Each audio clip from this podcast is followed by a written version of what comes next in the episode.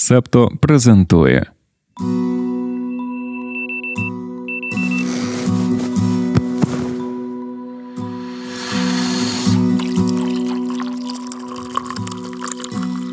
Понеділок, 18 грудня 2023 року. Ранкове допіо. Випуск 199.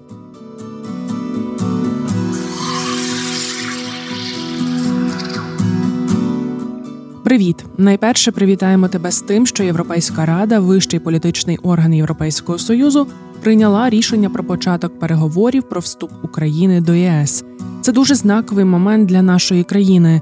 Не даймо російським пропагандистам та внутрішнім чварам знецінити таке досягнення. У нас всіх попереду ще багато роботи на нашому євроінтеграційному шляху. Пам'ятаємо, що час для його подолання нам забезпечують Збройні Сили України. Щосуботи в нашому телеграм-каналі ми публікуємо добірку перевірених зборів, які просимо тебе підтримати донатом зручного розміру. Тож підписуйся на Септо в телеграмі, шукай відповідний допис і тримай картку на поготові. Минулого разу обіцяли, що сьогодні розповімо про кліматичний саміт КОП 28 Знаєш, ця подія для нас особлива, оскільки коли ми починали ранкове допіо наприкінці 2021-го ще у текстовому форматі, то в найпершому випуску розповідали про КОП 26 у Глазго. Минулого року про кліматичний саміт в Єгипті йшлося в 99-му випуску. І ось вже наш третій коп, який завершився в Дубаї минулого тижня. Так неочікувано ця подія стала для ранкового допіо своєрідною точкою звіряння на стійкість та розвиток. Загалом кліматична конференція ООН зі зміни клімату відбувається з 1995-го щорічно в межах рамкової конвенції про зміну клімату ООН. Лише у 2020-му через пандемію коронавірусу подію не проводили. Чому скорочено її називають КОП? Тому що ці кліматичні конференції є формальними зборами сторін рамкової конвенції. Конференція сторін Conference of the Parties, звідси абревіатура КОП COP. Цьогорічний КОП викликав чимало питань, хоча б через місце проведення: Дубай, Об'єднані Арабські Емірати, нафтогазова країна, яка розвинулася через продаж нафти і планує продовжувати її продавати.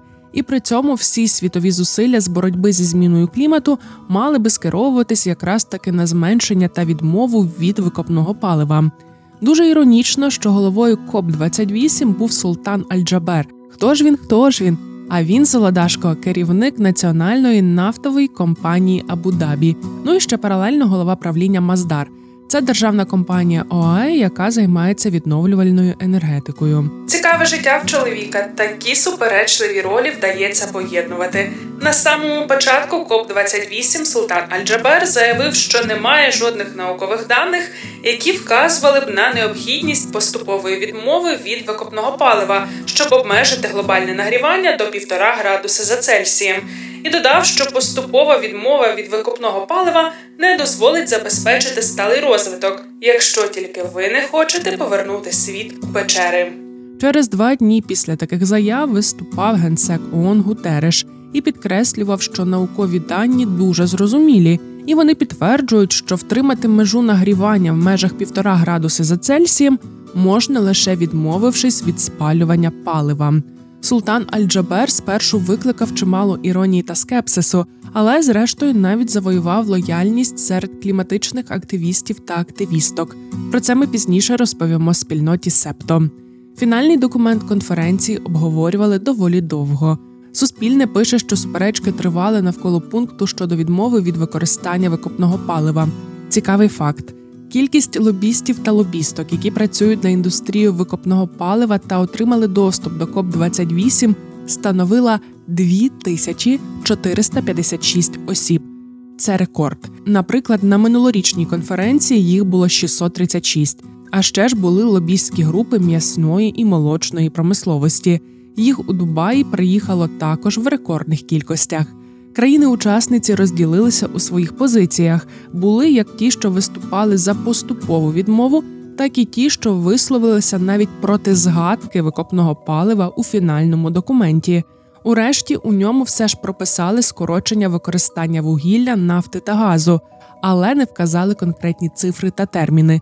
Втім, є заклик до переходу від викопних енергоресурсів в енергетиці чесним упорядкованим і справедливим шляхом, щоб досягти вуглецевої нейтральності до 2050 року. Можливо, ти пам'ятаєш, що минулого року на КОП 27 в Єгипті дуже багато уваги приділяли loss and damage. Цей термін описує виплати, які повинні отримувати країни, що розвиваються, від розвинених країн для компенсації витрат, пов'язаних із кліматичними катастрофами. Якщо хочеш дізнатися більше про це, знайди 99-й випуск ранкового допіо. В Єгипті домовилися, що треба виплачувати такі компенсації. В Дубаї мали би розробити механізми для виплат. Історичним кроком стало те, що фонд компенсації збитків було погоджено на відкритті пленарного засідання першого дня саміту. Це важко здобута перемога країн, що розвиваються, яка, як вони сподівалися, свідчитиме про зобов'язання розвинених країн-забруднювачів нарешті надати фінансову підтримку. Але наразі обіцянки не відповідають потребам, оскільки втрати та збитки в країнах, що розвиваються, за оцінками однієї неурядової організації, перевищують 400 мільярдів доларів на рік, і ця цифра весь час тільки росте. Об'єднані Арабські Емірати обіцяли внести у фонд 100 мільйонів доларів США, Німеччина стільки ж, Італія та Франція по 108 мільйонів.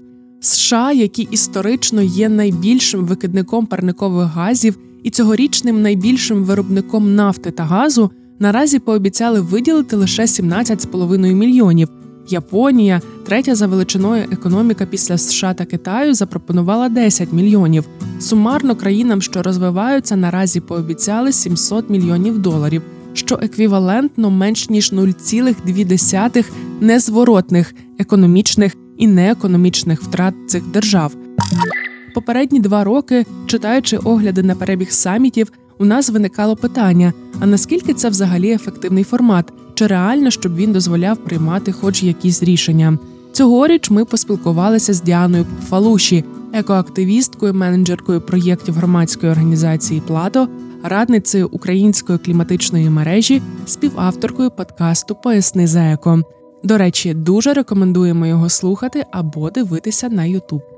Діана вже втретє брала участь у КОП. Ми перехопили її під час повернення до України і розпитали, чи мають ці конференції сенс. Слухай, а ще пригадай собі вже забутий гамір аеропорту. Загалом е, цей формат потрібний, тому що є можливість зустрітися представниками представницями різних е, спільнот, різних сфер діяльності і познайомитися між собою. Це також можливість е, як познайомитися своїми там внутрішніми акторами, так і з різними зовнішніми акторами, які займаються тою чи іншою політикою, тому що дуже часто програма крос-секторальна, дуже часто програма складається з різних сфер, з різних підходів наприклад, цього року, що в нас було в українському павільйоні, звісно, е, екоцид, звісно, втрати і збитки, звісно, обрахунок викидів. Е, звісно, було ще багато про те, яким чином відбудовувати, але й було про освіту, було і про муніципалітети, було і про штучний інтелект, було про біорізноманіття, тобто дуже багато різних тем. І люди, які могли, наприклад, навіть не думати про це раніше, про взаємозв'язок, починають його тут вловлювати. Ми, наприклад, організовували подію з організацією Truth Hounds, які займалися розслідуваннями тортур на Запорізькій АЕС. Це дуже така цікаве, таке цікаве знайомство. Ми, звісно, говорили в контексті контексті там е, екоциду, ядерного шантажу, що було теж дуже важливо. Але от я, наприклад, не знала до того, що є такі дослідження, тобто навіть є можливість, роблячи разом певну подію, познайомитися відкрити для себе проблему з іншої сторони і знайти для себе багато інших цікавих людей. Тобто, це такий е, інформаційно-нетворкінговий івент. Як і Діана, ми раніше не чули про Truth Hunts. Як виявилося, це команда, яка з 24 лютого 2022 року щоденно документує воєнні злочини. В описі подкасту ми залишимо покликання на згадане розслідування про тортури на Запорізькій АЕС. Повертаючись до КОП 28 Діана також зазначила, що ця конференція є можливістю зацікавити журналістів та журналісток з різних країн тією чи іншою темою. Ну і, мабуть, найголовніше переговорний процес, за результатами якого приймаються рішення, куди далі рухатиметься світ у боротьбі з наслідками кліматичної зміни та намагаючись її сповільнити. Хто загалом брав участь від України на події в Дубаї? Від України перше це переговорна команда. Це є ті люди, які безпосередньо беруть участь у е, перемовинах і роботою над фінальними документами. Друге, це є делегації офіційні е, від міністерства, тобто високопосадовці і посадовиці. Це можуть бути так само бізнеси. Зокрема, цього року був директор ДТЕК. Е, далі це є команда павільйону, коли є павільйон, це організатори, організаторки офіційно акредитовані. Також це є учасники, і учасниці заходів і е, панелей дискусійних е, для нас цього року і минулого. Тобто ці два роки дуже важливо, що е, участь беруть представники і представниці кримсько-татарського народу, як зокрема Indigenous People, і громадські активісти, активістки. Це ті, хто приходять теж там робити е, роботу і стараються. Ну, переважно ми так виступаємо одним фронтом. Е, ну і це є медіа. З медіа дуже мало зацікавленості. Цього року в нас е, з медіа була тільки одна Мар'яна Вербовська. Тузяк минулого року нікого з наших і не було навіть. Наша співрозмовниця зазначила, що переговорна група від України на КОП 28 була дуже маленькою близько 10 людей. Цього недостатньо, аби покривати всі важливі питання переговорного процесу. Представники та представниці України зосереджувалися здебільшого на темі фінансів, але й звертали увагу на природоорієнтовані рішення, біорізноманіття та метанову угоду. Оскільки КОП це місце для того, аби знайомитися з людьми та темами, то ми попросили Діану розповісти більше про роботу українського павільйону. Це друге український павільйон існує. Е, його завдання представляти Україну, тобто це така представницька штука країни, а також організація. а Також це можуть бути і бізнеси, мають свої павільйони, щоб проводити там події. Он минулого року я так багато не бачила. Цього року е, дуже великий двіж е, роздаровувати подарунки. Всякі, тобто вони розповідають, фактично це павільйон. Це є місце реклами країни, політики країни, бізнесів країни залежно від того, хто фінансує цей павільйон а також там можливість проводити різні події ये в контексті або поза контекстом. Е, і павільйон він працює протягом всіх двох тижнів проведення конференції. Наш павільйон мав ще на меті показати збитки, завдані довкіллю від війни Росії проти України. Минулого року він був дизайнований у формі вирви 16 типами ґрунтів. Цього року був у вигляді каховки підтопленого будинку. Тобто завдання ще також проінформувати е, тих людей, які заходять, е, що відбувається. Є люди, які розповідають, проводять екскурсії по павільйону, але не всі такі павільйони. Деякі павільйони це просто територія, де можна е, тусуватися. В деяких павільйонах роздають всякі ніштяки. Наприклад, в австралійському павільйоні всі знають, що дуже смачна кава. Цього року німецький павільйон їх догнав. Тобто це якби така таке ще місце тусовки. Також там можуть проводитися внутрішні і зовнішні зустрічі. Цього року були переговорні кімнати, зокрема в нашій переговорній кімнаті українській відбувалося там багато зустрічей двосторонніх, зокрема, де міністр е, захисту довкілля Стрілець підписував різні декларації. Американське медіа Семафор у своїй спеціальній розсилці, присвяченій КОП 28 неодноразово звертало увагу на особливу місію України на цій конференції. Як і багато інших, наша країна в Дубаї рекламувала свої досягнення у сфері чистої енергетики, зокрема розширення вітряних електростанцій вартістю в 500 мільйонів доларів недалеко від лінії фронту. Крім цього, Україна займалася тим, що семафор назвав безпрецедентною кампанією з притягнення Росії до юридичної відповідальності за екологічні воєнні злочини. Насправді Україна почала робити це ще минулого року на КОП 27 в Єгипті. Е, минулого року Україна приїхала е, і стріла, зокрема, приїжджав з тим, що в Україні є е, шість і розробляється сьома методика оцінку збитків завданих докіль внаслідок воєнних дій. І минулого року він запрошував всіх туди. Потім у нас є формула Миру Зеленського, 10 пунктів, восьмі з яких захист довкілля і покарання за екоцид. Тому зараз фактично вся політика українських посадовців базується на пункті восьмому. Із притягненням Росії до відповідальності за злочини проти довкілля є низка проблем, які власне навіть не стосуються того, що державу-терористку загалом важко притягнути до відповідальності. Діана розповіла про виклики. Ми дамо тобі послухати, але спершу зробимо невеличке пояснення. У 2015-му в межах рамкової конвенції ООН про зміну клімату було підписано Паризьку кліматичну угоду щодо регулювання заходів зі зменшення викидів діоксиду вуглецю з 2020 року. Ця угода, яка набрала чинності у 2016 році, передбачає, що всі держави-підписантки беруть на себе зобов'язання зі скорочення шкідливих викидів в атмосферу незалежно від ступеня їхнього економічного розвитку. Участь кожної окремої країни в досягненні світової мети визначається нею індивідуально та має назву національно визначений внесок. НВВ.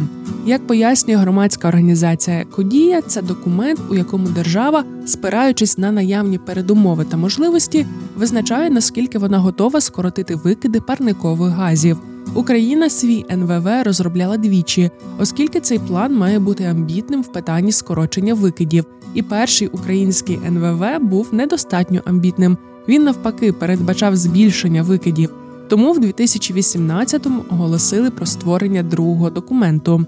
Неамбітність НВВ не винятково українська проблема. Багато країн в питанні скорочення викидів не спішать ставити високі цілі. Як взагалі відбувається розробка такого документу? За допомогою математичних моделювань розробляють кілька сценаріїв економічного розвитку країни, і вже виходячи з них, планують, як можна досягати скорочення викидів. НВВ передбачає також ведення щорічних звітів про викиди, і ось цими звітами є важливий нюанс. В чому взагалі питання і проблема цього? Е, збитки від оборонного сектору або ж від ведення бойових дій країни не повинні вносити. Тобто, це є voluntary, це не є mandatory. Тобто вони можуть вносити, можуть і не вносити. І більшість країн цього не робить. Чому цього не робить? Тому що за кількістю викидів глицевих газів можна приблизно прикинути розмір оборонного сектору або також е, розмір. Того, що країна має, тому країни воліють не е, подавати ці дані, щоб люди не знали про те, скільки яка в них взагалі армія і що там відбувається. І також інше питання це є збитки відведення бойових дій. Тобто, наприклад, кому обраховувати ці збитки? Якщо, наприклад, США веде бойові дії умовно в Сирії, там або Росія веде бойові дії в Сирії. Це якби викиди на території Сирії, але ж спровокувала їх та чи інша країна. Ми розуміємо, що власне це те, що відбувається в Україні. Через російську агресію бойові дії відбуваються на нашій території, оскільки Україна не має іншого варіанту лише захищатися та боротися за повернення власних територій. Відповідно, всі викиди від оборонного сектору вони на українській території, але зумовлені російською агресією. В Україні є робоча група, до якої входять, зокрема, науковці та науковиці, які працюють над тим, аби у нас підраховували викиди від мілітарного сектору, але зараховували їх на російський рахунок.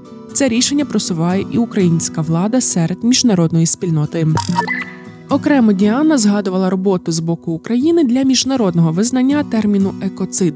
Цей аспект ми ще додатково попросили роз'яснити Дар'ю Росохату, юристку аналітикиню аналітичного центру ЮРФЕМ, аспірантку кафедри соціального права Львівського національного університету імені Івана Франка. Наразі єдиного визначення екоциду в усьому світі немає, оскільки навіть не всі країни світу його криміналізували. Проте можна визначити основні ознаки, які можуть характеризувати цей злочин, оскільки він є найтяжчим по відношенню до навколишнього природного середовища. В першу чергу це є незаконні дії, які вчинені з умислом, тобто з повним усвідомленням що такі дії можуть призвести і спричинити серйозну, повномасштабну та довготривалу шкоду навколишньому природному середовищу. Е, саме таке визначення запропонував е, міжнародний юрист Філіп Сенс.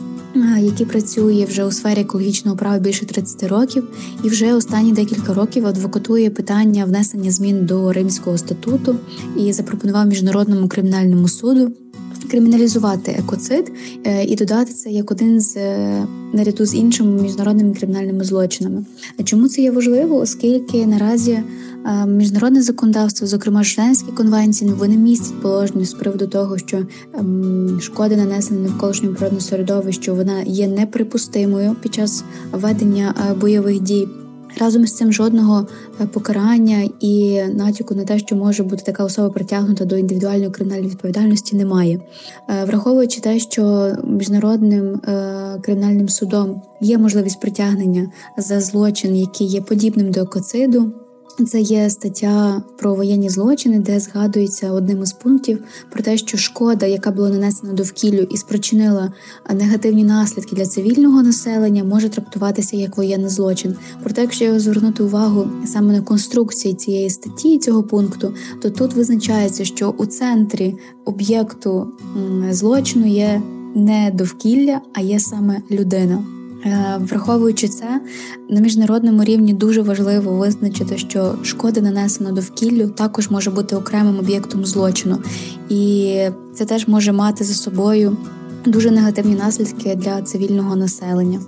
І у контексті збройної агресії Росії на території України е, це питання набирає ще більшої актуальності за останні два роки, е, враховуючи, що Філіп Сенс має коріння українське. Е, він ще більше е, зацікавлений в адвокації цього питання, і він е, дуже долучений до активностей, які спрямовані на те, щоб винних з боку Росії було притягнуто до кримінальної відповідальності саме за злочини екоциду, які Росія вчиняє на території України.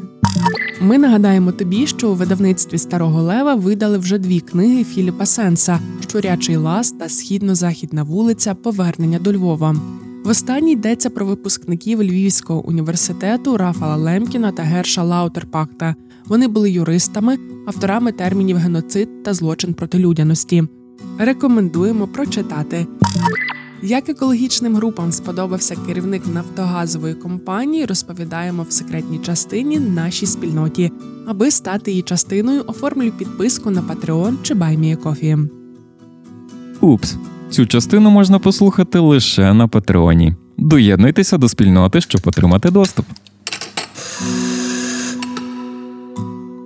Якщо вже у нас сьогодні весь випуск про клімат та навколишнє середовище, то і розкрутні новини будуть відповідні. Вчені закликають додавати більше біорізноманіття до емоджі. Згідно з дослідженням у журналі iScience, бібліотека емоджі занадто орієнтована на левів, котиків та ведмедиків а рослини, гриби та мікроорганізми там недостатньо представлені.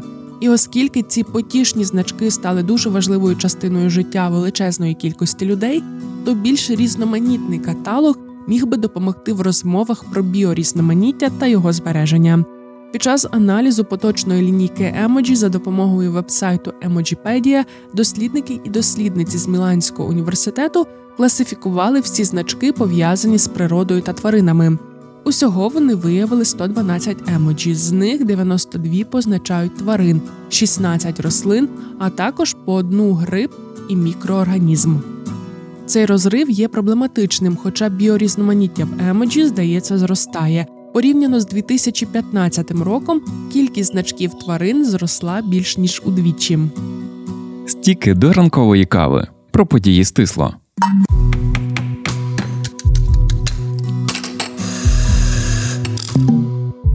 Сили оборони Ізраїлю заявили, що помилково застрелили та вбили трьох заручників, яких утримував Хамас, і вибачилися за трагічний інцидент. Він стався на півночі Гази. Є припущення, що заручники втекли або ж їх там покинули викрадачі. Раніше Ізраїль схвалив тимчасову доставку допомоги в газу через свій прикордонний пункт на півдні Керем Шалом. Джейк Саліван, радник Байдена з національної безпеки, назвав це значним кроком. На півночі Португалії знайшли павука Немезія Берланді, якого не бачили з 1931 року. Тоді його вперше описали, оскільки ентомологи знайшли двох самок неподалік від села Фагільде. З того часу і дотепер їх не бачили. Немезія Берланді належить до сімейства павуків люків, які живуть у норах із відкидними дверцятами, щоб ловити здобич, яка нічого не підозрює. Ростин показав, що Меттю Перрі помер через нещасний випадок. Незадовго до смерті актор застосував інфузійну терапію кетаміном від депресії і тривоги. Ймовірно, дія цього препарату спричинила напад, що призвів до утоплення. Серед факторів, що спричинили смерть, також ішемічна хвороба серця та вплив бупренорфіну, препарату, який використовується для лікування розладу вживання опіоїдів. Це був 199-й випуск ранкового допіо. Я Дарина Заржицька. Над подкастом також працювали Вікторія Карпа, Ангеліна Столітня, Антон Ткачук, Тарас Галаневич, Марк Мустобий, Олег Левій, Аня Ткачук, Олена Паплицька. Почуємося, солодашко! Ви прослухали подкаст Ранкове допіо. Шукайте септо в соцмережах, діліться враженнями та розповідайте іншим.